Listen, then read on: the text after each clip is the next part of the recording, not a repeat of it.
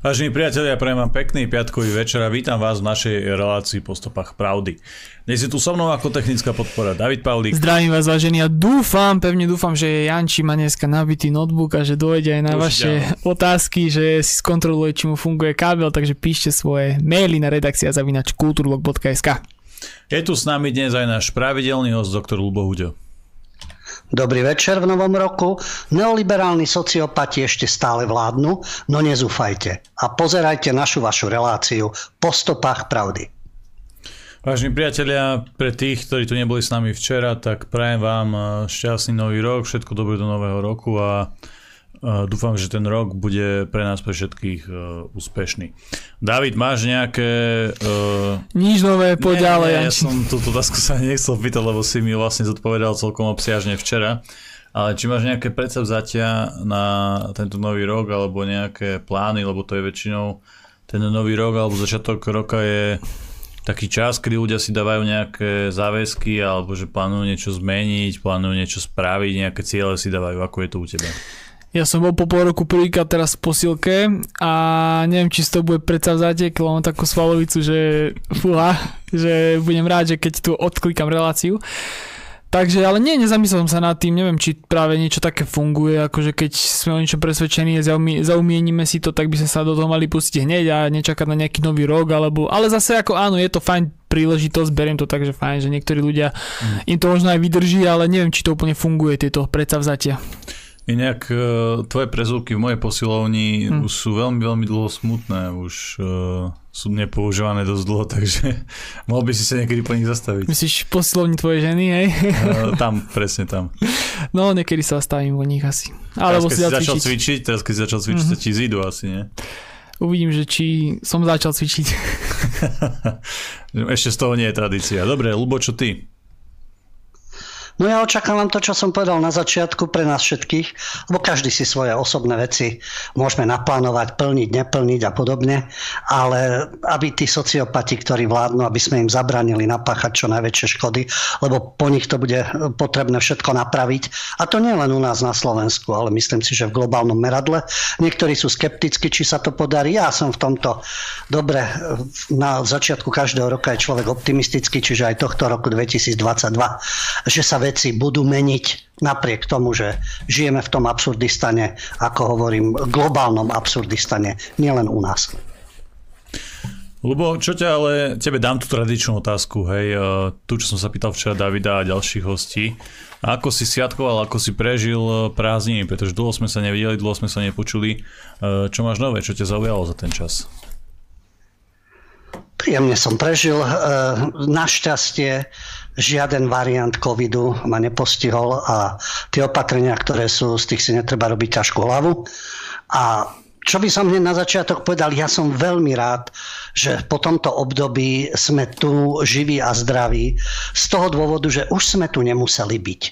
Je to síce čierny humor, ale hneď začnem takou správ, keďže je tu nový rok, ešte doznievajú Vianoce, včera boli pravoslavné Vianoce, tí, ktorí sa tešia na Ramadan, ich vec, tí, ktorí oslavili Chanuku, takisto. Ich vec, oni majú svoje vysielačky a svoje zdroje. Takže áno, je, sú tu ešte dozvuky Vianoc a v rámci Vianoc teda silný libiotizmus. To sa pobavíme o tom, ako si napríklad mladí Briti predstavujú Santu, Santu Klausa. A našim deťom nosia darčeky Ježiško, nosí Ježiško, dobre, oni majú Santu, ale je to v rámci tradícií, teda tá dôležitá postava. Ale Okrem Vianoc, teda Nový rok potom prichádza a že my sme sa dožili tohto nového roku, pretože taká veľmi povestná figurka na ruskej politickej scéne nepochybne by mnohí prestitúti e, tvrdili, že áno, toto sa presne stane, lebo v ich pometených konšpiračných hlavách v súvislosti s Ruskom je všetko možné. A ako hovorím, taká povestná figurka na ruskej scéne, žiaľ, Vladimír Žirinovský, to je šéf liberálno-demokratickej strany. Tam je množstvo paradoxov. Jeho strana sa volá liberálno-demokratická. Sedí v ruskom parlamente, neviem prečo voliči ich vždy volia. Vladimír Žirinovský vlastným menom Wolfovič, už asi tušíte, z akej vyvolenej skupiny je. Čiže už tu začínajú paradoxy a pritom je ruský nacionalista. No, až šovinista. Až by som povedal v takom duchu sovietského impéria uvažuje. Takže Wolfovič z liberálno-demokratickej strany, už ten názov hovorí sám za seba, a k tomu ešte ruský šovinista, pretože on v rozhovore pre ruský prvý kanál sa vyslovil pre bombardovanie Ukrajiny a Západu najlepšie v noci z 31. decembra na 1. januára, pretože v Európe už budú všetci opití. Našťastie k tomu nedošlo, už by sme asi nevysielali, pretože hmm. táto pofiderná bábka na ruskej politickej scéne pre ten ruský prvý kanál doslova povedala – napáliť im to tam v noci z 31. na 1. Všetci už budú pod parou. Trošku počkať, je tam časový posun. Čiže niekedy o 4. o 5. ráno. No ale že nie je on až taký krutý človek, pretože sa vyjadril, že nie je nutné bombardovať všetkých. Neviem, či by to aj nás postihlo. Len výberovo povedal. Niektorí potrebujú len potrestať. Niektorí zase potrebujú postrašiť lebo inak nás budú strašiť sankciami, sankciami a to je teda riadny stres. On už má teda 75 rokov, Vladimír Žirinovský.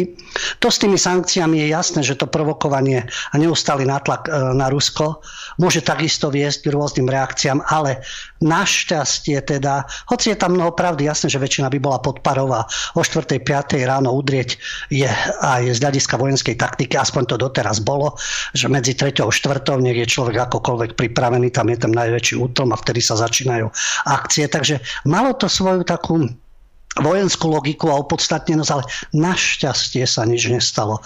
Berieme to ako čierny humor, hoci viem si predstaviť takú Hanzelovú Todovu alebo Filu a podobných z tohto tábora prestitútov, ako v noci vybiehávajú na ulicu a kričia, že už to Rusi spustili a už nás bombardujú. Možno by sa tomu aj tešili, ale našťastie to boli len teda Žirinovského pometené sny. No tak aj takí politici sú niekto, kto je patologicky zaťažený proti Rusku a zase obdivuje Západ, si povie, no vidíte, takíto sú na ruskej scéne. No my máme tu domácich sociopatov, takže vidíme, kto je na našej scéne od Matoviča až po Naďa.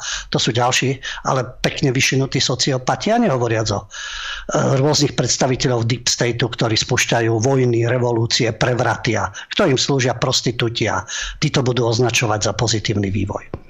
Takže našťastie sme prežili, fajn, nikto nás nezbombardoval, ale zase netežme sa veľmi, lebo ľudí treba vždy pravidelne prefackať.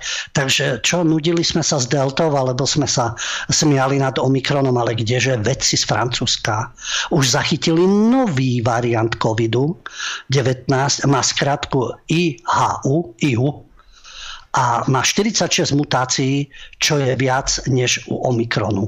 No takže objavilo sa to pri Marsej. E, tá nákaza tu bola zavlečená z Kamerunu. Nie, že by to bolo niečo protiafrické, pochopiteľne.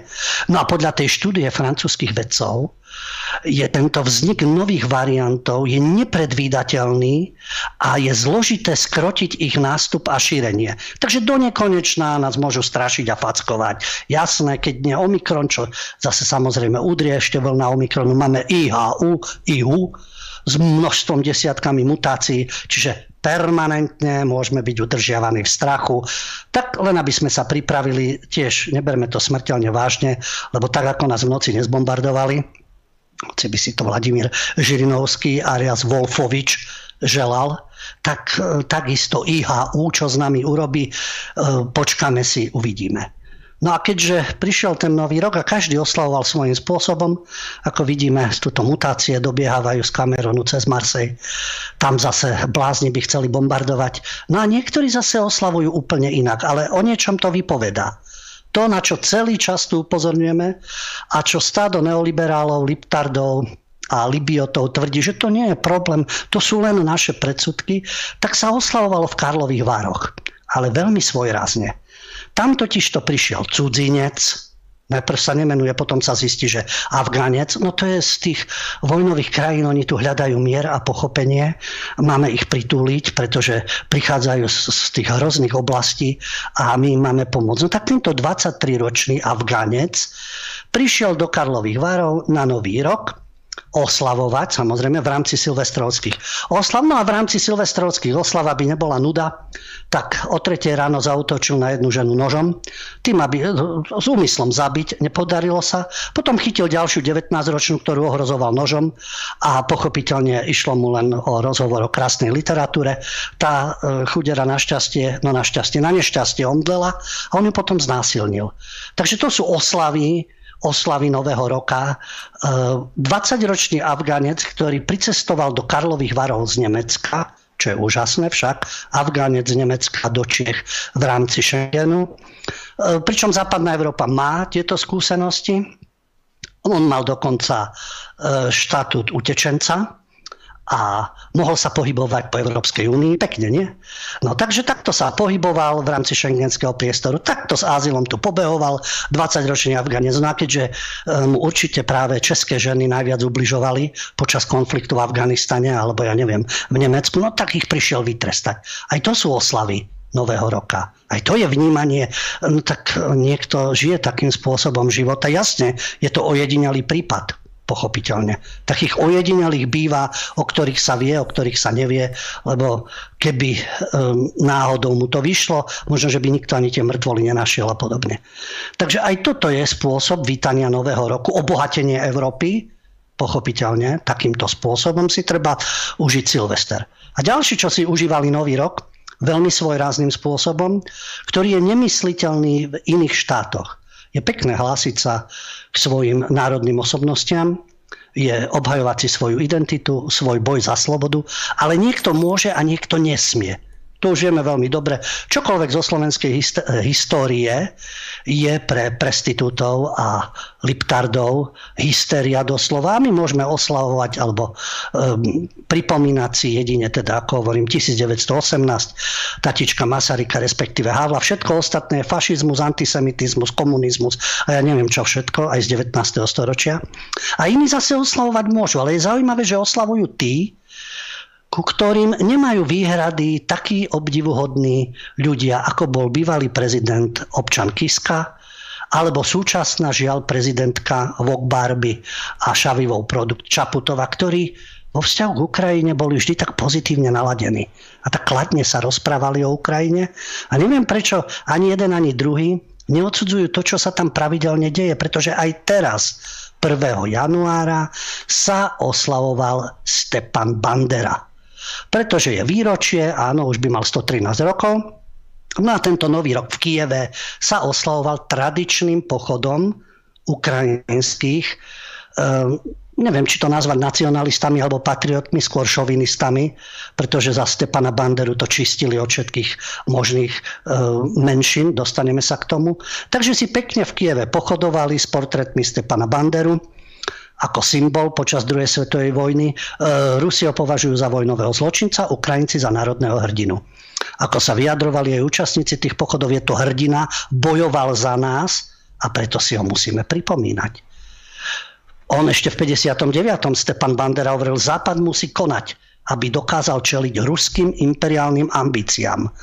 No, ako vidieť, našim ukážkovým pseudodemokratom, respektíve západným, vyhovujú ukrajinskí fašisti, lebo je to proti Rusku. Vtedy je to v poriadku. Keď hovoria tamojší neonacisti a stúpenci Banderu, kde v každej inej krajine by bol s tým problém a odsudzovali by to. No jediný, kto protestoval, bola izraelská ambasáda, lebo je jasné, o čo ide. Ale keďže je to proti Rusku, je to v poriadku a Čaputová čuší. Kiska takisto čuší. Všetci čušia a neupozorňujú, vážení, čo to je. Jasne, nebolo ich veľa, ale pochodovali cez hlavné mesto, Prišli teda až k prezidentskému palácu, kde um, žiaden problém nebol, nikto ich nemlátil, nikto ich nerozháňal. Jedine Izrael bol samozrejme znepokojený, čo sa uh, koná každý pravidelný 1. január v Kieve a pekne sa pochoduje uh, vo večerných hodinách a oslavuje sa teda Bandera. Takže lebo to je, uh, to je vlastne nejaká tá ich e, pravidelná akcia, je, že oni to organizujú? Áno, áno, každý rok. Uh-huh. A nikto sa nesťažil, lebo čakal by som, že u nás teda že prídu pred ukrajinskú ambasádu, člen zo židovskej náboženskej obce, niekto z prezidentskej kancelárie, priatelia Izraela v slovenskom parlamente. Neviem, prečo nechodia pred ukrajinskú ambasádu. Chodí sa pred Rusku, to je jasné. Ale pred Ukrajinsku sa nechodí, pretože na čo? Navyše Zelenský proti nim nič neurobi. Je prezident, ale opäť, no, prezident, ktorý je rovnako z vyvolenej obce ako občan Žirinovský alias Wolfovič. A tí, ktorí tam pochodujú a prídu pred e, prezidentský brloch Zelenského, tí ho nemajú radi, pretože aj počas toho pochodu tam boli plagáty s výzvou na uskutočnenie Norimberku 2 nad židovsko-moskovským komunizmom. Zaujímavá kombinácia. Však to sa deje na Ukrajine 1. januára. A ako si je ticho zaujímavé, že nejaké protesty alebo nejaké vyjadrenia, len si pripomeňme Stepan Andriovič Bandera, keďže našich slovenských predstaviteľov fackujú tých, ktorí v minulosti neboli na strane vyvolených, respektíve na tej správnej strane, tak tento Stepan Andriovič Bandera, ktorý bol vodcom Ukrajinského národného hnutia, z pohľadu Ukrajincov to môžeme napríklad chápať, od 41. až do 59. bol šéfom organizácie ukrajinských nacionalistov, potom aj ukrajinskej povstaleckej armády, ktorá ešte aj po skončení druhej svetovej vojny bojovala za vytvorenie ukrajinského štátu. Ukrajinci bojovali za ten svoj štát cez mŕtvoly. A nám budú liptardie a libioti vyčítať, že čo tá slovenská samostatnosť a čo z toho vyplynulo a vtedy tá kampaň, ktorá bola, čo, čo bude hroziť, keď sa Slovensko osamostatní, no tak Ukrajinci išli cez mŕtvoly. U nás sa nebojovalo za samostatnosť. A no, politicky na námestiach a podobne. Takže Bandera je pre Ukrajincov národný hrdina, určite nie pre všetkých, ale pre určitú časť a značnú. Nikto im nezakazuje pochody 1. januára a iní ho zase vnímajú ako zločinci. Len tak na okraj, keď sa neustále hovorí o nejakých, o nejakých hriechoch z minulosti, tak ukrajinská Voliň Halič, tam povraždili jednotky banderovcov ukrajinskej povstaleckej armády 100 tisíc polských civilistov. Ďalšieho pol milióna odtiaľ vyhnali. Väčšinou to boli ženy a deti. A vyháňali všetko za radom. Poliakov, Rusov, Čechov, Židov a pri týchto pogromoch zahynulo až 150 tisíc ľudí. A partizánsky bojovali ešte do začiatku 50. rokov. To je Stepan Bandera, to sú banderovci a to sú spomienky, ktoré sa dejú 1. januára v Kieve. A demokrati chrápu, spia, nepenia, penia nad tým, že aj, aj, aj, čo to Rusko. No a dostávame sa teda k dôležitej osvobke, žiaľ bol toho času prezidentka, ktorá má pozitívny vzťah k Ukrajine, pochopiteľne, tak ako je, takisto ako je predchodca. Všetci tí, ktorí ju obdivujú, a vytvárajú okolo nej krásny mediálny obraz, si ústa na Ukrajinu neotvoria, lebo jasné, vyhovuje v konflikte a pri ruských hraniciach a Rusi sú tí negatívni. Ukrajinci sú v poriadku, aj v poriadku, aj so Stepanom Banderom. No takže naša Vogue Barbie, ich Vogue Barbie mala príhovor e, v novom roku, keďže sme v novom roku a pekný. Keď sa započúvate, tak skutočne pekný. Keby človek nevedel, že ide o Vogue Barbie a produkt e, progresívneho Slovenska, teda perverzných súdruhov novodobých, tak by si myslel, že aká to vzácná vlastenecká žena pretože hovorila o tom, ako uplynulo 29 rokov, čo sa Slovenská republika stala samostatným štátom. No z tej liahne, z ktorej vyšla ona, politickej, tam nejasali nikdy nad samostatným Slovenskom. Ešte tak nad nejakou federálnou pobočkou, najlepšie europrotektorátom. A ako zdôraznila Vok Barbie, kráčame, to je prejav hodný fakt niekedy bývalých súdruhov, kráčame radostnými aj náročnými etapami dejín a budujeme našu štátnosť. Pokritectvo, falož, akú štátnosť, ten spolok, ktorý ju vyprodukoval, aj s celými e, perverznými súdruhmi, aj so Šavivom a s celou kampaňou, aj s ich predstavou o budúcnosti Slovenska, Šimečka a spol v Europarlamente, oni nepotrebujú žiadnu štátnosť. Oni kašľú na štátnosť. Oni preklínajú túto štátnosť. Už ako ďalšia generácia.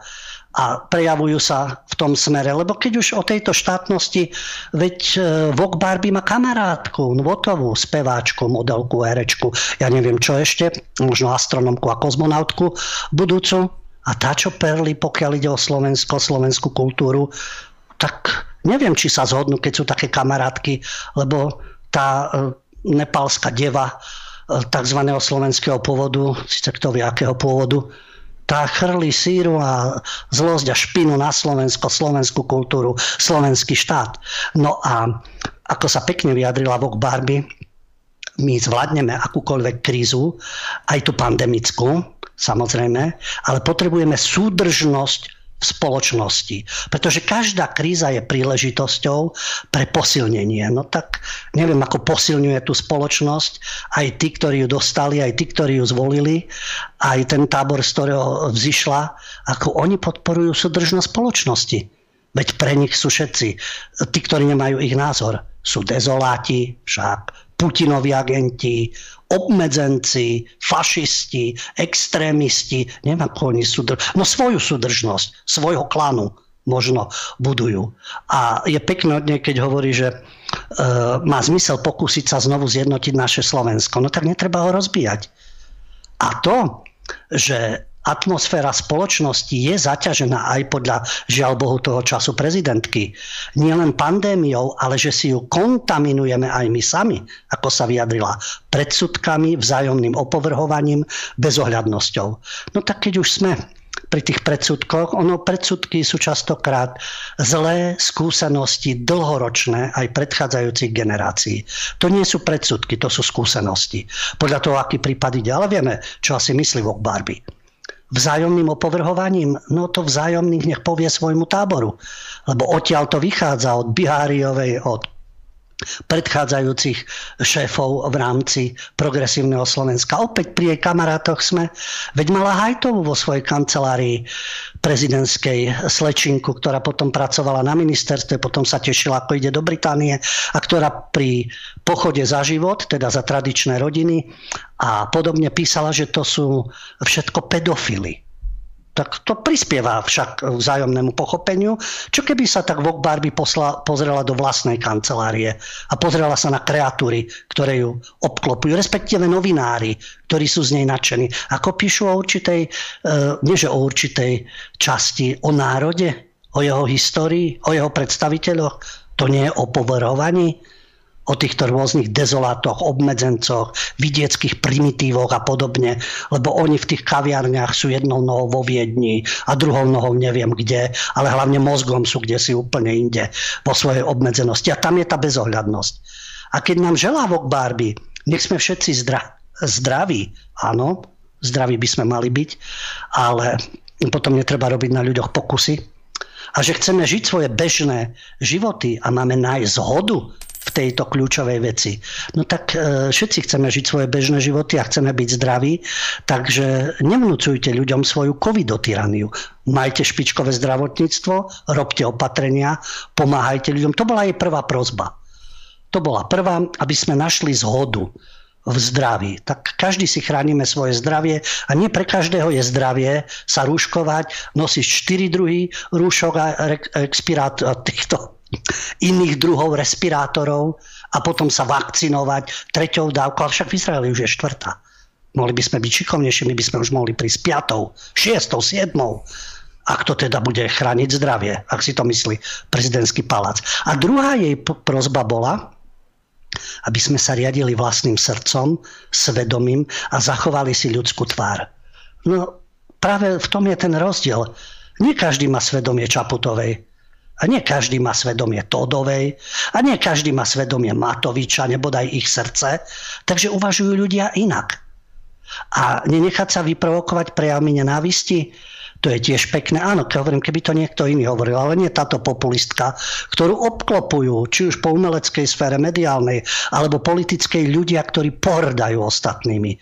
Hanzelova Kovačič, ktorá povie, že na Facebooku ju urážajú politici, ale aj bezvýznamní ľudia. Kto sú to tí bezvýznamní ľudia z hľadiska Hanzelovej, ktorí nepatria do ich tábora Liptardov? Bezvýznamní? To je prejav láskavosti. A krásne pravidlo, opäť keby to nehovorila uh, Šavivová Sorošova neviestka, nerobme iným to, čo nechceme, aby iní robili nám. Presne tak. Nech to nerobia. Nech nenastolujú neoliberálnu fašistickú diktatúru, lebo potom im niekto niečo nastolí. Budú sa oháňať totalitnými režimy, režimami a majú totalitné uvažovanie a totalitné metódy. Len ešte nevyužili všetok arzenál. Takže toľko Vok Barbie o tom, aby bolo Slovensko lepším miestom pre život, pretože k čomu dospela, keď nás navštívila Škótsko. To všetko má v tom svojom prejave. A je zaujímavé sa nad tým zamyslieť a vidieť, že čo toto je za pózu, pokritectvo a um, falošnú politiku, čo predvádza milá tvárička um, v značkovom oblečení, ktorá sa tvári ako miluje svoj národ, štát, prírodu, klímu a celý svet. Takže počas návštevy Škótska, keď sa stretla so slovenskými študentmi, ako dôvod, prečo sa mnohí z nich nechcú vrátiť zatiaľ na Slovensko, podľa nej uvádzajú, že to nie je ani tak finančné ohodnotenie, pokiaľ viem, všetci nariekajú, že sú malé platy, preto idú do zahraničia. Pre finančné ohodnotenie. Aj zdravotná sestra tam viac zarobí, aj zvárač tam viac zarobí, aj vedec tam viac zarobí. Takže nie, nejde o finančné ohodnotenie. Ale ide o zlú a konfliktnú atmosféru u nás doma. A kto ju vytvára? Tú zlú a konfliktnú atmosféru. Už som spomínal tie novinárske mená, ktoré sú tu. Keď Šuc napíše, že tí, ktorí sú neočkovaní, by mali kvičať ako prasce. Redaktor SME.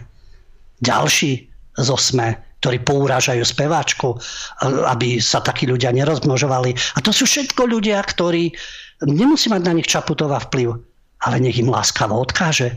Vážený, to smerujú tie slova o tom, že nevytvárať zlú a konfliktnú atmosféru ku komu. Nie k jej stúpencom, k jej táboru, k jej kamarátom, k jej fanatikom, tak nie ich láskavo.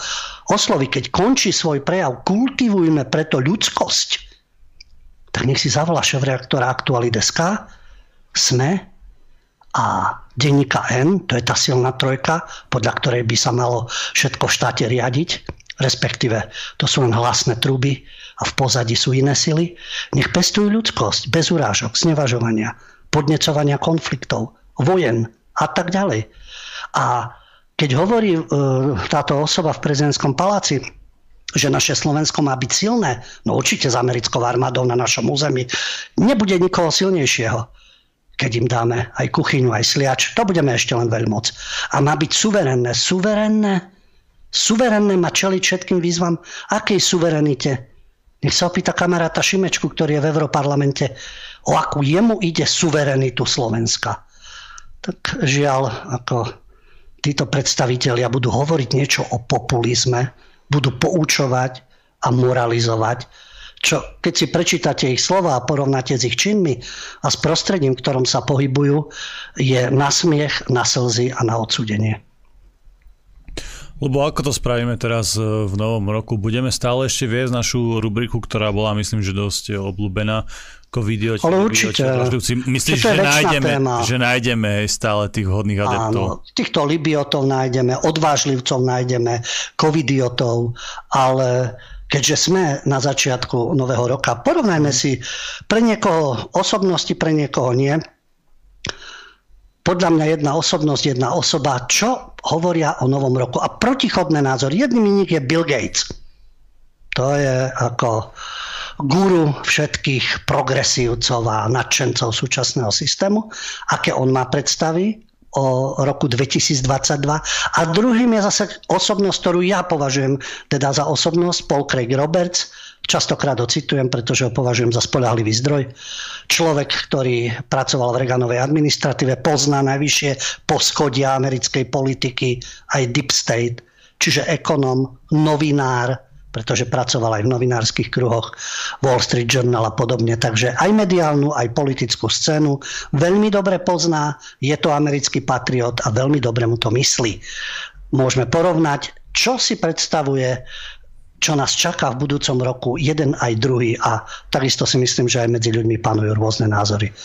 Pustíme sa do toho hneď teraz, alebo dávame si nejakú skladbičku Keďže alebo prestávku? je 20.30 a máme z vozíku dávať o pol 9. prestávku, dáme si asi teraz e, nejakú prestávku. David, poprosím ťa. Vážení priatelia, ja vás vítam späť po prestávke v našej relácii po stopách pravdy. Je tu so mnou David a Lubo. Dobre, Lubo, máme pripravené niečo do tej našej tradičnej rubriky, v ktorej budeme tohto roku taktiež pokračovať. Ani tých predstaviteľov, ktorých som spomínal, dvoch, ako si predstavujú, čo um, môžeme očakávať v roku 2022. Začneme Libiotom, ktorým je Bill Gates, alebo to Hrášikovne, no a potom odvážlivcom, ktorým je Paul Craig Roberts. Takže Bill Gates, známa to postava, vieme všetci, že je to obdivuhodný človek, ktorý svojimi miliardami sa snaží len a len pomáhať ďalší filantrop z tých Spojených štátov, to je filantrop za filantropom, ktorí zachraňujú svet a ešte nás o tom presviečajú miestni prestitúti. Takže Bill Gates vo svojom najnovšom blogu píše o roku 2022 a má optimistické výhliadky, no aspoň, že nie pesimistické. A takisto chce svet, e, podobne ako e, Vok Barbie u nás, kde má každý šancu žiť zdravý a produktívny život. Áno, zdravie je na prvom mieste, preto je najlepšie cez zdravie vy, vystrašiť všetkých ekonomických zlomiť a nutiť im určité pravidla. Ale v ich prospech, pochopiteľne. No a podľa Billa Gatesa, aby sme mali ten zdravý a produktívny život, všetko to závisí od toho, ako spoločnosť dokáže zastaviť ďalšiu pandémiu. To, čo som hovoril na začiatku, máme ihu, však máme nový variant, ehľa ihu, a 46 mutácií a nedá sa to zastaviť a nevieme, ako to bude vyzerať. Čiže už sme dobre vystrašení. Ako psychický stav je takisto veľmi dôležitý pri chorobe, ale prečo nevystrašiť ľudí na smrť a potom vakcinových upokojiť, že je to sloboda a ich vyliečiť. A oni znovu ochorejú a ďalšie. A už to poznáme, ten kolotoč. Ako som spomínal, niekde už štvrtá, tak dúfajme, že sa dožijeme aj ďalších. No a ďalšiu pandémiu, pandémiu sme sa dozvedeli, ale teraz už budeme pripravení na túto pandémiu, lebo podľa Gatesa to je najväčšia a najdôležitejšia vec, na ktorej budeme v roku 2022 pracovať. On už momentálne píše aj knihu, no už aby bol aj v slovenskom preklade, kde je jeho plán, ako zabezpečiť, aby pandémia COVID-19 bola poslednou pandémiou. No pre mnohých bude poslednou, a možno, že aj o 5 rokov tí, ktorí uverili rôznym veciam, tiež to bude pre nich už posledná. Ale nejde len o pandémiu, pretože e, citlivý miliardár a jeden z najbohatších ľudí sveta, filantrop, myslí na všetkých. On napríklad očakáva v budúcom roku pokrok vzhľadom na ten výskum a vývoj, ktorý je, že konečne budú klinické skúšky novej HIV prevencie, čiže máme AIDS, jasné, No, čo k tomu dodať, nechcem byť cynický, ale HIV vieme, no súložíme hlava, nehlava, rôzne pohľavia a keď nejaký ten AIDS padne na nás, tak aspoň ho vyliečíme, už to nebude nejaká hrozba, kto s kým, kedy a kto koho nakazí. Takže HIV prevencia a bude to nová tabletka, Isla Travir, takže na Gay Pride ju môžu rozdávať a aj na iných akciách ju môžu roz, rozdávať raz za mesiac a môžete si užívať slobodu, pochopiteľne, pokiaľ sa sloboda definuje len od pasa dole. Takže no, fajn, HIV bude v poriadku. Ďalšia vec, áno, dôležitá, Alzheimerová choroba, kde pokiaľ ide o diagnostiku, tak bude budúci rok schválený prvý cenovo dostupný krvný test na Alzheimerovú chorobu. Takže aj toto rieši Bill Gates. No potom pochopiteľne klíma, e, zelená agenda a Gretka ako guru, pretože bude podľa Billa Gatesa v budúcom roku bude cenovo dostupnejšie, budú zelené vodíkové palivá, čo má teda e, pozitívny vplyv, pokiaľ ide o energie a lietadla a priemyselné procesy. No a v tom 2022 by sme sa konečne už mali udomácniť v postpandemickom novom normále. Čo naznačuje Bill Gates, že už to skončí, ten cirkus, už to otestovali, už vyskúšali, čo to s ľuďmi narobí, keď ich takto pekne vystrašíte v priebehu dvoch rokov už. Takže v postpandemickom novom normále, kto vie, ako to myslí, že budú všetci zaočkovaní, asi v tom zmysle. Ale čoho sa najviac bojí, a teraz, toto bolo všetko pekné. Choroby, Alzheimer, HIV, COVID, pandémiu zastavíme a tak ďalej. To, bolo, to patrí na filantropa, ale v čom sa môže spomaliť ten pokrok alebo ho zmariť? Nedôvera ľudí vo vlády. Je zaujímavé, v ktoré vlády? Pretože tomu robí najväčšie starosti. To je jeden z tých problémov, ktorý mu robí starosti v roku 2022, že ľudia nedôverujú vláde. A ako tvrdí, ako napísal Gates, pokiaľ vám vaši ľudia nedôverujú, nebudú podporovať nové významné iniciatívy. No to je pochopiteľne. Keď títo dobráci demokratický, liberálno-demokratický a médiá spoľahlivé, mainstreamové klamú, klamú a klamú, no tak ťažko môžete očakávať dôveru.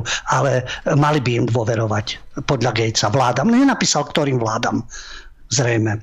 No a táto nedôvera podľa neho sa prejavila aj po vypuknutí pandémie, pretože v Spojených štátoch aj vo zvyšku sveta sa rozšírili dezinformácie o covide. A preto to obmedzilo mieru preočkovanosti v krajine. už sa k tomu dostávame. Chcete postpandemický pokojný život? Očkovať, očkovať, očkovať. Lebo tá nedôvera spôsobuje, že nie ste preočkovaní. A to oddialuje koniec pandémie. No, konečne to Bill povedal na rovinu. A tie trendy, ktoré sú znepokojivé, spomína aj výskum Pew Research Center ešte pred výskytom covidu, že v prieskume medzi dospelými Američanmi 75% respondentov uviedlo, že nemajú dôveru vo federálnu vládu. No, tak to je veľké číslo. Pokiaľ sa to týkalo Trumpa, to je jasné, ale keďže vieme, že tieto kruhy milujú iní, e, iných politikov, čiže Bidenovi by mali veriť, ale neveria ani Bidenovi. Takže to je tá kríza dôvery. Ale prečo neveria?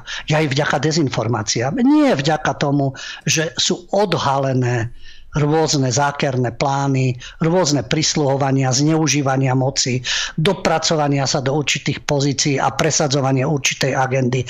Tam padla tá dôvera, takže to byla trápi tá dôvera k vládam. A e, navyše hovorí o tom, že je to rozdelenie v spoločnosti. No vedie, ale hľadajme prečo. Nie je chyba len na jednej strane. A Gates to odhalil. Viete, čo spôsobuje to rastúce rozdelenie? 24-hodinové spravodajské cykly, politicky motivované titulky a sociálne médiá. Áno, mal by byť jeden ústredný denník, ktorý slúži Gatesovi, alebo kreatúram, e, akými sú osadenstvo denníka nenávisti, alebo Bardyho gang v aktualitách, alebo e, smeti Balogovej a podobne. Takže podľa neho vlády možno budú musieť regulovať online platformy, aby rozptýlili dezinformácie. To nie je cenzúra. Veď tie online platformy píšu nezmysly Nemajú existovať, keď píšu niečo iné, ako chce napríklad Gates, Biden, PS na Slovensku, Čaputová a podobne, tak to sú tie zlé online platformy, keď píšu inak. No a oni šíria dezinformácie, no a treba ich regulovať. Pekne byl, regulujeme, dať ako cenzúra, regulujeme. Vystúpila aj určitá inžinierka, inžinierka Facebooku Francis Hogenová, ktorá vypovedala pred senátnym výborom, a tým sa aj Bill oháňa, o dezinformačnej kríze spoločnosti, čo je potenciálne prvý krok k regulácii platformiem sociálnych médií. Takže regulujeme. Jasné, my určujeme, čo je pravda, sú bezvýznamní ľudia a bezvýznamné názory, ako tvrdí prestitútka na Slovensku, aj Hanzel, aj Kovačičová, aj Sajfová, aj Cifrová, Salatová a všetci títo komedianti. Takže budeme regulovať, nezakazujeme, my len regulujeme. No a Gates vyjadril obavy, že keď to nebude rýchly zásah, tak je tu pravdepodobnosť, že Američania budú voliť politikov, ktorí verejne vyjadrujú a podporujú nedôveru ku komu nedôveru a prečo? Tak znie otázka. Čiže akých politikov? Aj oni určia, ktorých voliť a ktorých nie. A ostatné budú regulovať. Tak ako keď toto už niekto nevidí a ďalej fanaticky nasleduje týchto novodobých tyranov, týchto liberálnych fašistov, tak je slepý. No, ale je to veľký problém a Gates taktiež nie je istý, ako postupovať. No veď už to povedali, regulácia. Čo nie je istý, ako postupovať? Čo ešte treba? Tábory nejaké prevýchovné, internačné, alebo tých ľudí mlátiť. Lebo aj u nás sú takéto názory, aj medzi tzv. vzdelanými ľuďmi ako neočkovaných. Treba niekam odviezť, nech vykapú, nech si platia.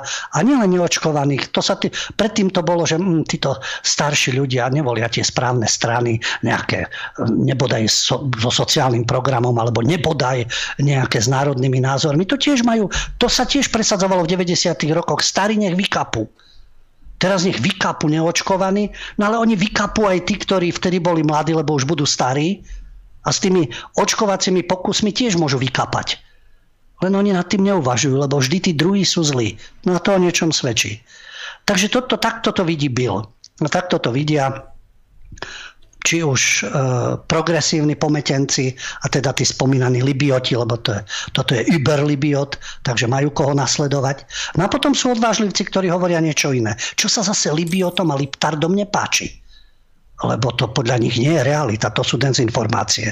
A to je Paul Craig Roberts ja už som hovoril na úvod, aký je to človek, s čím všetkým má skúsenosti. Nie je ruský agent, nemal by byť ruský agent, lebo vždy hovoria, že Reagan porazil sovietský zväz, že ho uštval zbrojení a podobne. Takže Reagan bol hrdina studenej vojny s Tejčrovou a Paul Craig Roberts bol v jeho administratíve. A dobre vie, že aké hry sa rozohrávajú a pochopil základnú vec, že bolševik a neoliberál to sú dve strany jednej mince.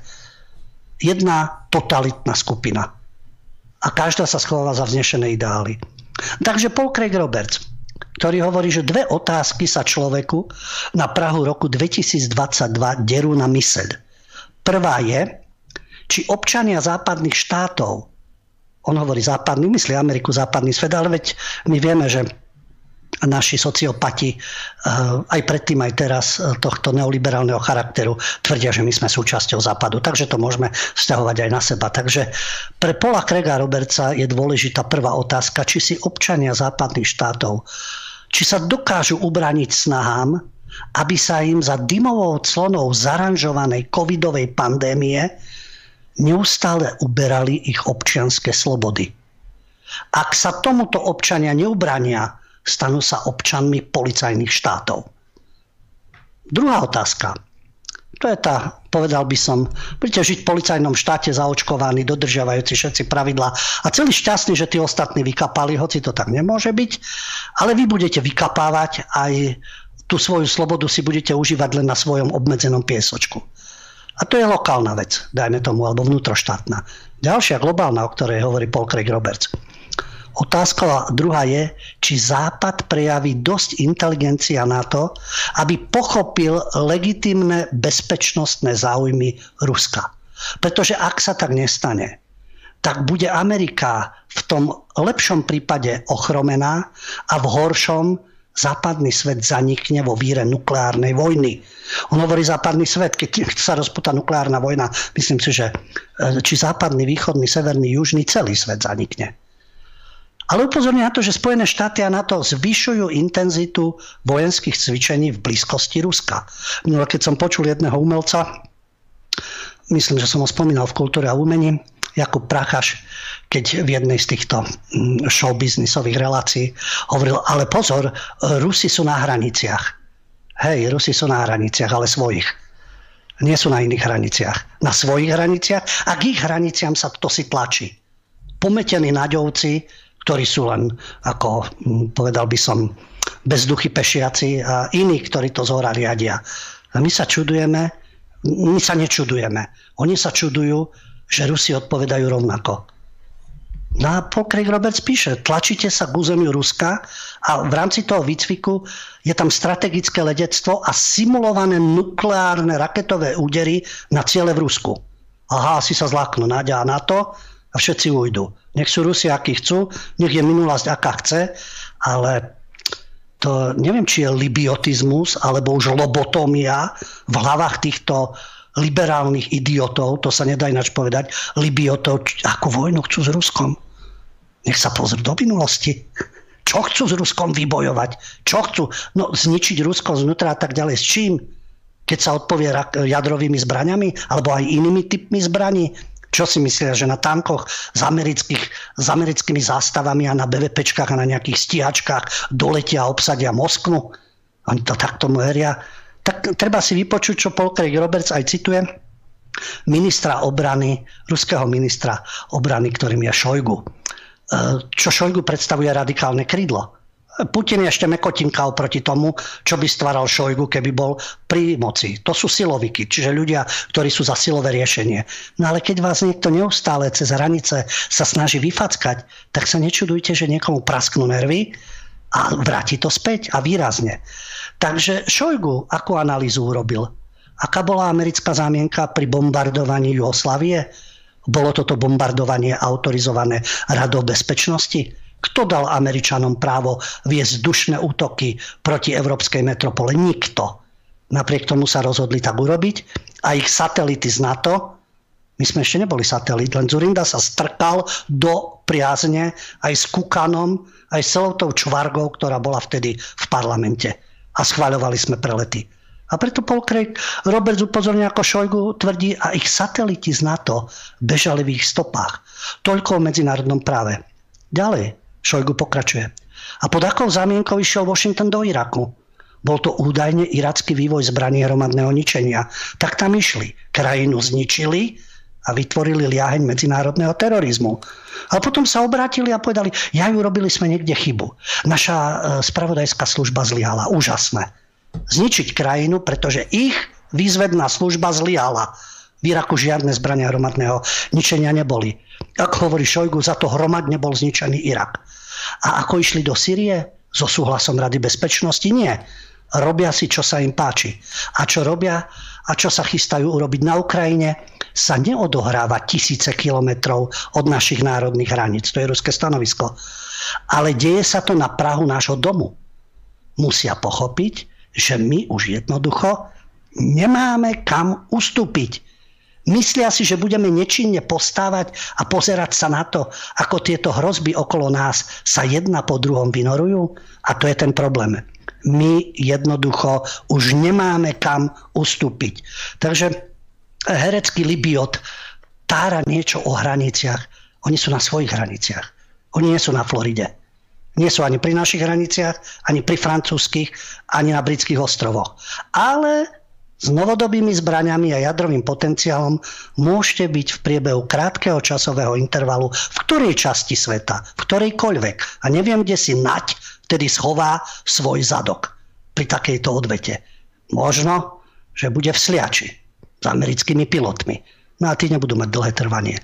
Takže Polkrek Roberts upozorňuje, s tým, ako sa končí rok 2021, nenájdete v západnom svete kúsok inteligencie a k dispozícii len, je len žiadostivosť, žiadostivosť ukázať Rusku, aké majú mohutné svaly. No tak to sú takisto naši šašovia. A Polkrek Robec pokračuje. Keď Putin hovorí, že Rusko už nemá kam ustúpiť, hovorí tým idiotskému západu jasne aj to, že Rusko došlo na hranicu svojej schopnosti vyhnúť sa vojne. Aj Putin to hovorí, my už jednoducho nemáme kam ustúpiť. Takže rok 2022 podľa Pola Krega Roberca môže byť rokom, kedy moc Washingtonu môže byť ochromená tým, že si Rusko v záujme sebaobrany svojho štátu vezme Ukrajinu a Čína si vezme Tajvan, aby tak ukázala, kto je v Ázii pánom. Ale rok 2022 v prípade takéhoto vývoja môže byť tiež rokom, v ktorom skončí svet v nukleárnej vojne. Takže to by si mali uvedomiť okrem e, liečenia Alzheimerovej choroby, lebo nebude čo liečiť ani HIV, ani COVID, ani Alzheimerovú chorobu, keď sa spustí nukleárny cirkus. A keď ho spustia tak obmedzené mozgy, ako tí, ktorí tu idú podpisovať dohodu s americkými okupantami, s okupačnými vojskami, ktoré sa nasačkujú kdekoľvek, do Sýrie, do Iraku, zbombardujú Belehrad, kam sa na Ukrajinu a kdekoľvek. A tomu budú hovoriť obrana? tak potom sa nečudujte, že veľmoc, ktorá má k dispozícii jadrové zbranie, rovnako Rusko aj Čína, ro- môžu rozputať niečo, aj ostatní, Pakistan, Izraelu tiež môžu prasknúť nervy kedykoľvek, pretože tam sa už dávno vyhražali, že keď oni ako vyvolení, keď sa im niečo stane, tak stiahnu celý svet. To už hovorili v 70. rokoch. Takže netreba sa s tým zahrávať a prestitúti by si mali uvedomiť, s čím sa vlastne zahrávajú v tej svojej propagande. To sú veci, ktoré sa nás týkajú a na čo sa máme pripraviť. Nepodliehajme skepse samozrejme, ale vieme, čo sa bude zase celý rok presadzovať a propagovať. Preto hovorím, uh, nezúfajme. My vieme, že títo neoliberálni covidioti budú zatiaľ pri moci a budú sa snažiť uh, ovládať naše mysle. Takže nenechajme si ovládať naše mysle. Čo môžeme čakať v tomto roku a s čím prídu? No covid, to je jasné rôzne opatrenia a to už som hovoril na začiatku a ďalšie varianty a tak ďalej. No a my si budeme do organizmu dávať čokoľvek, o čom ani nevieme, aké má dôsledky. Niekto je šťastný, ja som nemal žiadne, fajn, teraz si nemal, o 5 rokov sa uvidí. Niekto nemá, niekto má, niekto okamžite skolabuje, má okamžite vedľajšie účinky a niekto sa tvári, že hurá, tretia dávka a ja som stále fit. Dobre, ale sú ľudia fit aj bez dávky, starajú sa o svoje zdravie a tak ako nikto nemôže za to, keď E, má nejaké zdravotné problémy, tak prečo by mali takíto ľudia byť vyčlenení, lebo my sme zaočkovaní, tak my máme nadprava e, v týchto zdravotníckých zariadeniach. Takže áno, no uvidíme ešte, keď už čo predviedli vedľajšie účinky, koľky ľudia na to aj zomreli, koľky sú poznačení a uvidíme, čo to robí s imunitným systémom. Takže pripravme sa ešte na uh, covidové akcie. Ďalším strašiakom, lebo keď nezomrieme na chorobu, však tak e, spadne na nás. Kelti sa, e, staroveký národ, e, si hovoril, že bojíme sa len jedného, že nám spadne obloha na hlavu. Ináč sa ničoho nebali. To boli také ako svoju myšlinočku, no ale my sa bojíme, že klíma nám spadne na hlavu a na zauby, lebo tým sme tiež neustále bombardovaní. Výkyvy počasia to tu nikdy nebolo, samozrejme ani klíma sa nikdy nemenila. Takže máme tu ďalšiu takú ideológiu zelenú, Gretkinu, Gretkinu kampaň a, ale sú aj ľudia, ktorí zarábajú miliardy na tejto ideológii klimatickej, tak ako na covidizme, tak aj na klimaalarmizme. Uh, už sme to tisíckrát spomínali, niektoré veci môžeme obmedziť, niektoré nie. Známy fakt, produkcia oxidu uhličitého a vplyv na globálnu klímu. Jedna erupcia sopky stačí, aby vyprodukovala toľko oxidu uhličitého ako celá ľudská populácia za niekoľko rokov. A máme rôznych odborníkov Máme odborníkov, ktorí vám budú o CO2 do nekonečna rečniť, lebo oni majú ten mediálny priestor. A takisto o COVID-19, že to najhoršia choroba od dôb stredovekého moru. No ale sú rôzni vedci a jedni dostávajú priestor. No ale aby sme my predišli tomuto, nebudete sa predsa bať o svoje deti, že chytia nejaký variant, Sice ich môžete dať zaočkovať, už sa v Bratislave očkuje od 5 rokov výborne, len tak ďalej to bude mať určité výsledky. A keď nechcete, tak aby deti náhodou tomu čelili a chcete aj pomôcť klíme, tak čo je najlepšie? No tak ako na obálke tajmu, kde taký pár rozvaľujúci sa na piesku, biely samozrejme, a nemajte deti, budete happy, budete šťastní. Takže bezdetnosť, podporujeme bezdetnosť. K tomu treba prirátať, že libiotizmus bude nekonečne prekvitať, a nie nekonečne, možno budúci rok, ale uh, myslím si, že ten libiotizmus skôr či neskôr musí skončiť. Lebo keď už nemáme mať deti, ale len biely, to by si nikto nedovolil dať na obálku napríklad obyvateľstvo Káhyry, nič zlom, ale množia sa ako potkany. A nie len tam. A to je problém konzumu a klímy a vyťaženia planéty a zdrojov a tak ďalej. Nie v Európe, tu národy vykapávajú. A prichádza ich nahradzať niekto, kto nemá problém s produkciou detí. Ale my sa musíme orientovať inak. Napríklad, to je tiež ako varujúca správa pre budúci rok. Tretí ročník súťaže Czech Envy Thesis, to je celonárodná študentská súťaž. Od roku 2019 sa tam vyberajú najlepšie bakalárske a diplomové práce, pozor, vzdelaní, rozhľadení ľudia, ktorí sa zaoberajú problematikou životného prostredia v rámci českých vysokých škôl. Vyhrala absolventka Univerzity Karlovej Pán Boh, nás, Pán boh Jahve, osud, všehomír nás chráň od takýchto absolventov. Šárka Číbrská, ospravedlňujem sa za záčikom, Šárka s diplomovou prácou Dobrovoľná bezdetnosť ako odpoveď na klimatickú krízu súčasného sveta. Fantázia. To je diplomovka, ktorá presne podporuje trend depopulácie, ale európskeho bieleho sveta Zatiaľ, čo populačný boom je v islamských krajinách a v celej Afrike. Takže takto sa podarilo už vymyť mozgy vzdelan, no, vzdelan, múdrym, inteligentným, no, vzdelaným mladým ľuďom aj z Univerzity Komenského v tomto prípade, aby takto usilovne pracovali, čo im vtlkajú do hlav, ale len tu. Pretože tá klima alarmistická propaganda, ktorá je, pochopiteľne, že bude oslavovať takéto diplomky. Ale v západnom svete a v tom bielom svete už 10 ročia dochádza k úbytku pôvodného obyvateľstva a je nahradzované obyvateľstvom krajín tretieho sveta. Takže tam treba adresovať. Takže rozhodnutie nemať deti je síce trendom klima alarmistov. Niečo do potom, že nie je podpora rodinnej politiky. To, čo rozdáva Matovič u nás, to je trapná fraška. Ale kto udrží potom dôchodkový systém? Lebo my sa tvárime, viete čo, ubúda nás, nemáme deti a tak ďalej, e, tak čo bude s dôchodkovým systémom? No tak čas dôchodcov odstránime covidom, zaočkujeme, ale však počase nebudú si do nekonečna dôchodky vyberať však. Rímsky klub napríklad presadzuje trend už viac ako 50 rokov, a je to súčasťou rôznych dohôd, paktov a zmluv aj v rámci EÚ a odsúhlasených aj Európskym parlamentom, kde je výmena obyvateľov Európy v plnom prúde že pôvodné obyvateľstvo uvoľní miesto Afričanom a Blízky východ a Stredná Ázia a podobne. Ale tu sa k tomu dostávame. Problémom nárastu populácie nie sme my, ale krajiny tretieho sveta. To sa nesmie povedať, to je rasizmus. Premnožuje sa Afrika moslimské krajiny. Tam e, nemať deti, niečo také neprichádza do úvahy. Samozrejme, No a e, náš dôchodkový systém budú zachraňovať? No nepochybne, pretože e, tieto davy, ktoré sem prichádzajú, aby sme ich zachraňovali, sa nechávajú živiť obyvateľstvom. A vo Šve- no, ukážka, vo Švedsku pracuje jeden somálec z tisícky. Z každých tisíc somálcov pracuje 8. A to je len produktívna časť populácie. Ešte nehovoríme o deťoch a dôchodcoch.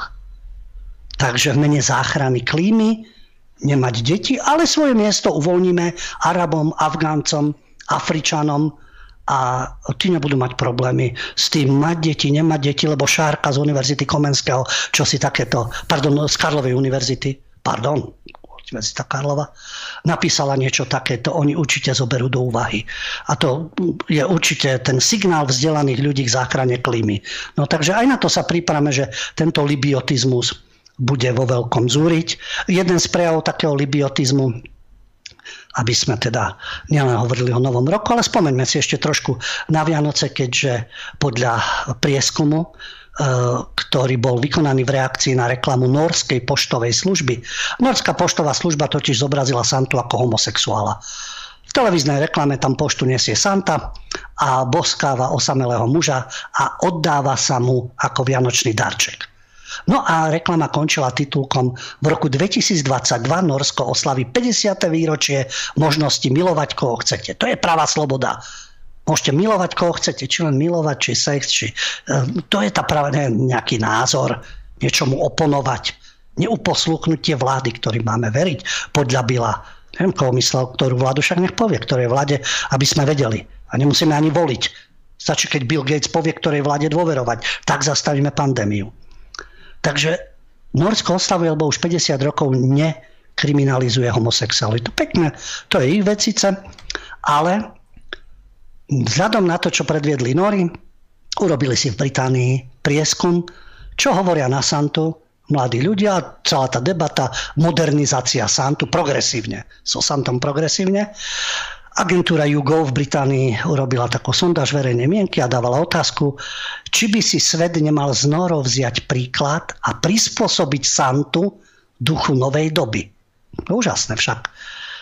Gagarin môže byť o chvíľu prvý človek vo vesmíre a môžeme prispôsobiť Môže, môžeme zrazu vyhlásiť, že je homosexuál, alebo transgenderová osôbka, alebo najlepšie eskimak, alebo černoch napríklad. No a tieto výsledky dospeli k tomu, že za homosexuála by Santu prijalo 50% Britov. 60% vo vekovej kategórii 18 až 24. Tam už sú spracované mozočky. To nie je vymývanie mozgov. To je dôkaz vzdelanosti a poznania. Za ženu by ho chcelo mať 45% mladých. Santa bude žena. Jasné. Takže čo by nie. Môžeme to takto, môžeme definovať, aj, aj Tesla bol žena, aj Einstein bol žena. To nie je nič proti ženám, ale popieranie faktov. A tá populácia je samozrejme, že rozdelená. 41% uprednostňuje Santu ako muža. A pokiaľ ide o to, či Santa má byť belok, tak polovica Britov, 49 až 53%, tvrdí, že je v poriadku, aby patril k akémukoľvek inému etniku ako bielemu. Tak si to potom môžeme zobrať aj z iných etnik, ich symboly alebo um, ich tradície a dosadíme tam bielých, samozrejme. Ale v Spojených štátoch dve tretiny, 67% akceptovali čierneho Santu a 58% by bolo spokojných s azijským alebo blízkovýchodným. Tak to komu tu kradne tradície a symboly? My im vnúcujeme teda reálne uvažujúci ľudia, že čo majú uznávať e, iné národy alebo iné etnika alebo iné kultúry, či tam majú mať bieleho boha alebo nie. No a pokiaľ ide o covidiotizmus, pamätáte sa ale, čo sú to za hlúposti s čipovaním? Veď tu nejde o to, že či pri očkovaní dostanete čip alebo nedostanete čip a stavať to na tomto. Ale tie možnosti, ktoré tu sú a opäť ku kontrole obyvateľstva. Ale veď my chceme prekonať pandémiu, čo by sme sa nenechali kontrolovať 24 hodín denne. Takže švedský startup Epicenter predstavil mikročip o veľkosti zrnka ryže ktorý je schopný uchovávať údaje o vašej vakcinácii a môže byť implantovaný človeku pod kožu. To je CNN Prima News, tá správa o švedskom startupe Epicenter, takže asi vymyslené však, to bude určite nejaká uh, silvestrovská uh, zábavka. No tak predstavte si, že v rámci toho rozmachu tých povinných COVID pasov, aj to je zamienka, chceš cestovať, chceš sa baviť, chceš slobodu, COVID pas ale Švedi si už nechávajú rôzne čipy implantovať. A riešenie od epicentra je univerzálne. Údaje z čipu môže prakticky načítať každý mobil. A tieto mikročipy uchovávajú informácie o očkovaní, sú realitou. Už teraz ich niektorí ľudia bežne používajú. A tá firma Epicenter zo Švedska sa teší popularite a podkožné čipy takisto už frčia. No a riešenia firmy je nahradiť COVID pasy, ktoré v súčasnosti vlastne predstavujú e, mobilné aplikácie alebo máte vytlačený certifikát. Na tento čip od Epicentra sa do tela človeka dostáva pomocou injekčnej striekačky. To sú hlúposti však. Ešte v 2020 tam by si klepkali na čelo všelijakí mudrlanti, prestitúti. O čom tu hovoríte? O akých čipoch? Čo? Áno, prostrednícom injekčnej striekačky dostanete čip, v ktorom sú určité údaje o vakcinácii. Pochopiteľne. O nič predsa nejde. A možnosť tu je, že čipy môžu v budúcnosti uchovávať informácie nielen o očkovaní. Trestný záznam, úliková stopa, sociálny kredit. Pričom to je nič ako e, nejaký mimoriadný vynález, pretože Epicenter využíva k načítavaniu informácie z čipu určitú bezdrátovú technológiu, ktorá napríklad zabezpečuje bezkontaktné platby alebo otváranie tých e, smart zámkov a tých bystrých zámkov. A takouto v súčasnosti technológiou disponuje prakticky každý smart telefón na trhu. To znamená, že takéto zariadenie môže dáta z čipu načítavať. A k získavaniu informácií z implantátu nie je potrebná žiadna ďalšia aplikácia. Takže koncept COVID pasov pod kožou napríklad bez COVID pasu nebudete môcť, dajme tomu, určité obmedzenia, ani nemôžeš ísť nakupovať do určitého priestoru.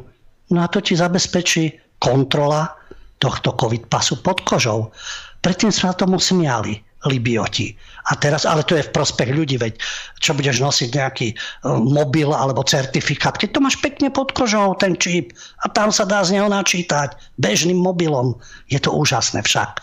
Tomu sa hovorí ako neskutočný pokrok a určite to nebude zneužívané. No kto by to zneužíval?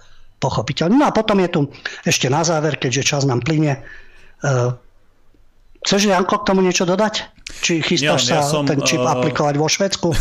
Nie, ale ono, už to sa dávnejšie hovorilo o tých čipoch a už dávnejšie, ešte keď technológie neboli až také pokročilé, ako sú dnes. A toto je oficiálna správa, vieš, predtým to, áno, áno. ale to sú také reči a to, je, to sú nejaké konšpirácie. A ja som, Treba si ja overiť, kto tomu neverí. Švédsko, epicenter. Aj používanie týchto čipov, myslím, že v americkej armáde alebo niekde takto dáte vojenské účely. Ale ja som ľubok chcel vlastne niečo úplne iné ešte na záver spomenúť. Uh, tiež by si mohol dať k tomu komentár, je to celkom aktuálne a podľa mňa aj uh, zaujímavé. A to sú pripomienky uh, generálneho prokurátora k tej dohode s Američanmi a teda aj reakcia médií, lebo on sa mi teraz tak trošku hodí na toho odvážlivca, jeho sme už inak mali aj v našej rubrike ako odvážlivca, ale aj teraz v súvislosti s tou dohodou, nie? No veď pochopiteľne, že ak niekto kritizuje americkú armádu, tí, čo kritizovali vstup vojsk Varšavskej zmluvy, pripomínajú 68. sovietské vojska, ich základne a tak ďalej. Tí, ktorí to najviac, ale veď opodstatnenie. To boli okupanti. Dobre, každý môže mať na to názor, aký chce. Či prišli zachraňovať socializmus, alebo či by e, nastalo niečo takéto už v tých 60. rokoch. Tento táto liberálna pseudotyrania alebo e, radoby demokracia či by niečo také nastalo, to je na hypotézach. Ale jednoducho prišli, vtrhli tu armády nie len Sovietskeho zväzu, všetkých spojencov, ale velili im samozrejme z Kremla a z Moskvy, tak ako dnes z Washingtonu a z Bruselu, ktorý je len pobočkou Washingtonu a Pentagonu.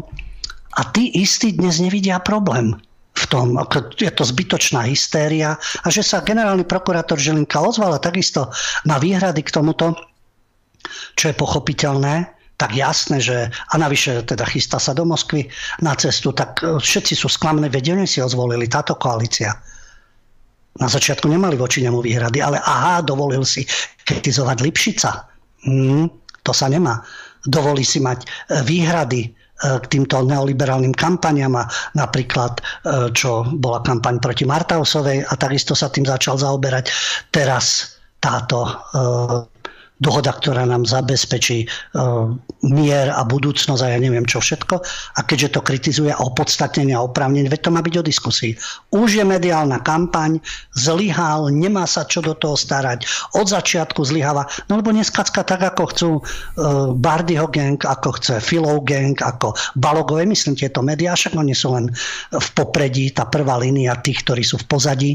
Takže Žilinka je teraz nepriateľný a samozrejme, že je agent Moskvy a všetko možné. A tá dohoda je úžasná a e, sú rôzne hromadné pripomienky, ja som tiež jednu z nich podpísal, lebo ich je viacero a myslím si, že je to novodobá okupácia. Ale asi ten podpis stiahnem, lebo som počul americkú veľvyslankyňu, že to vôbec nie je pravda. To vôbec neznamená, že si tu môžu Američania robiť, čo chcú a že tu budú mať základne.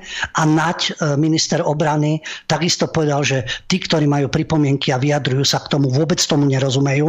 No, tak a keď to povedala americká veľvyslankyňa a taký odborník, minister obrany, ktorý tam je teraz, tak začal som o tom pochybovať pochybovať a myslím si, že nemôžu chcieť zle americká armáda, americkí vojaci a vôbec v rámci NATO, lebo keď sa tak zamyslím, e, Šojgu vlastne len táral všetky tie agresie, ktoré boli, aj dôvody, ktoré boli, neboli. A v podstate e, vždy to boli osloboditeľi a vždy boli prínosom US Army a na to sa vždy e, bylo za demokratické pravidlá. Takže myslím si, že asi odvolám ten svoj podpis a myslím si, že to bude úžasná dohoda. Až vtedy sa budem cítiť bezpečne a v miery. No tak to prehodnotím. Neviem, či aj Jano, ty si niečo podpisoval, ale tiež by si to mal asi prehodnotiť. Áno, e, budem to zvažovať. Dobre, e, dáme si teraz prestávku, po ktorej dáme aspoň nejaký priestor aj vám, vážení priatelia. Vážení priatelia, ja vás vítam späť po prestávke v našej dnešnej e, relácii po stopách pravdy. Táto časť je venovaná vám zodpovieme niektoré otázky, ktoré si nám poslali do mailov a takisto nám môžete volať na telefón. David už zobrazil telefónne číslo, takže je to v pohode, môžete sa s nami spojiť. Dobre, prejdem na prvú otázku z mailov. Dobrý večer páni, mám iba jednu otázku. Ako je to možné, že na Slovensku nie je nikto braný na zodpovednosť, prípadne potrestaný za to, že ničí životy občanov? Ďakujem. Čo ty myslel náš divák? E, nečudujem sa, tu sa ničia životy občanov po ekonomickej stránke, psychickej, zdravotnej, nie je nikto. No tak e, pokiaľ je vláda týchto sociopatov a nepríde vláda, ktorej pôjde o spravodlivosť a poriadok, ale a dôstojný život, v zmysle tom poriadok, dôstojný život, tak tá situácia bude taká, aká je. Poďme na volajúceho, nech sa vám páči, dobrý večer. Pekný večer. Dobrý večer, prajem do nového roka všetko dobré, zúčastňujem v štúdiu. Zdravie, Božiu milosť a vernosť nie len vás voči národu, ale národu voči samu sebe. Uh, chcem, chcel som sa iba opýtať takú vec, či nevidíte súvislosť v takých veciach, pán Huďo, uh, čo sa teraz deje, aj táto vláda chystá nejaké reformy zákonov, trestných zákonov hľadne e, trestných činov pod vplyvom alkoholu alebo drog. A teraz aj tá vojenská dohoda s Amerikou. Lebo ja som nad tým tak rozmýšľal a som si spomenul na to, že v Japonsku sú tiež nejaké vojenské základne, okupačné v podstate od druhej svetovej vojny.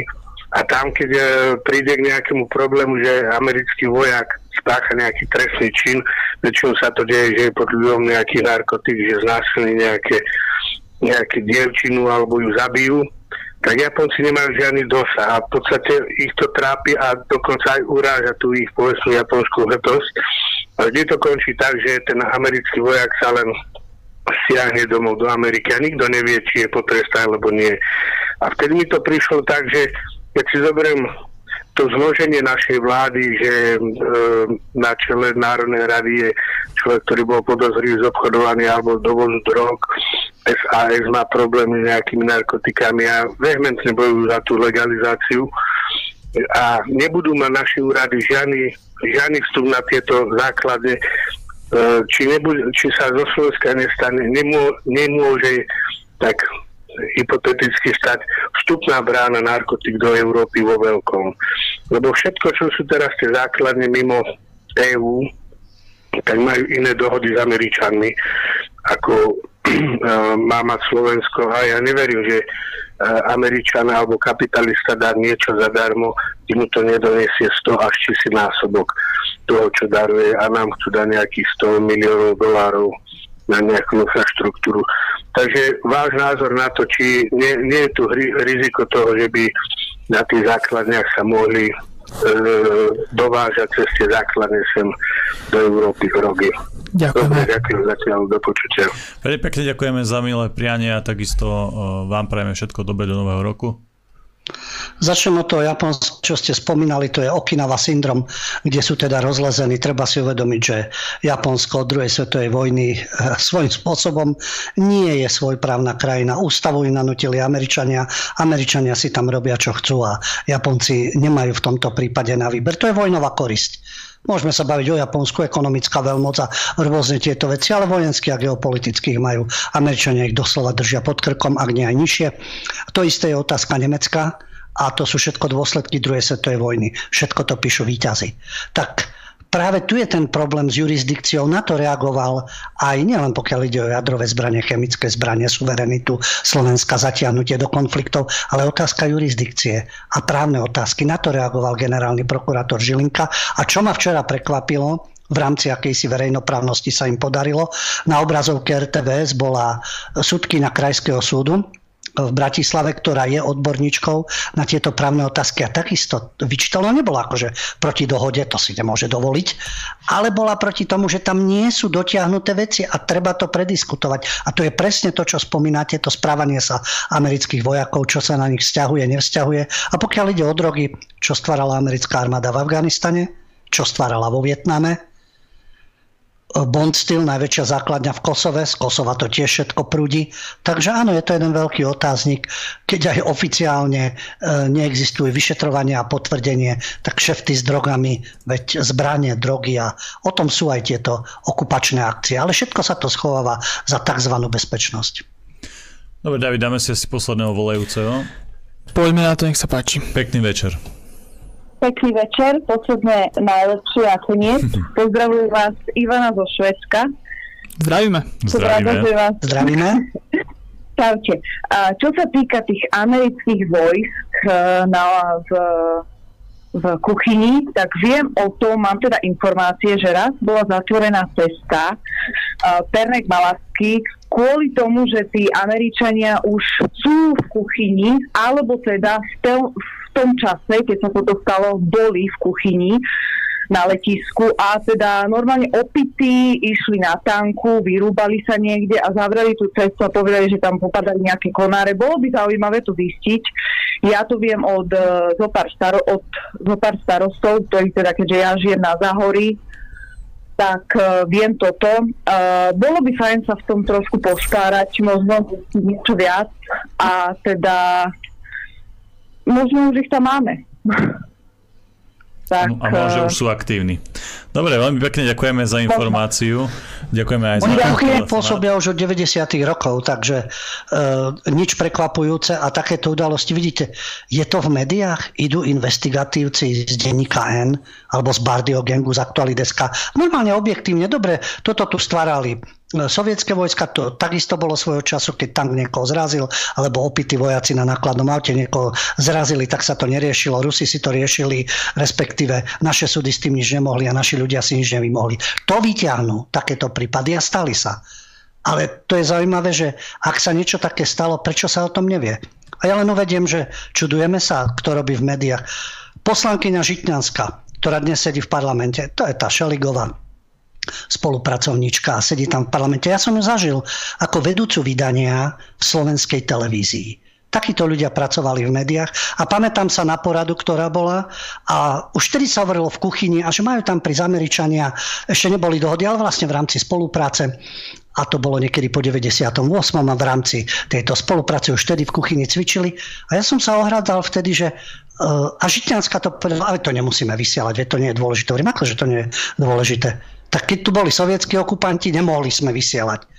Nehovorilo sa o tom a tak ďalej, boli krytí. Teraz, keď tu budú americkí okupanti, tak ako budeme ticho.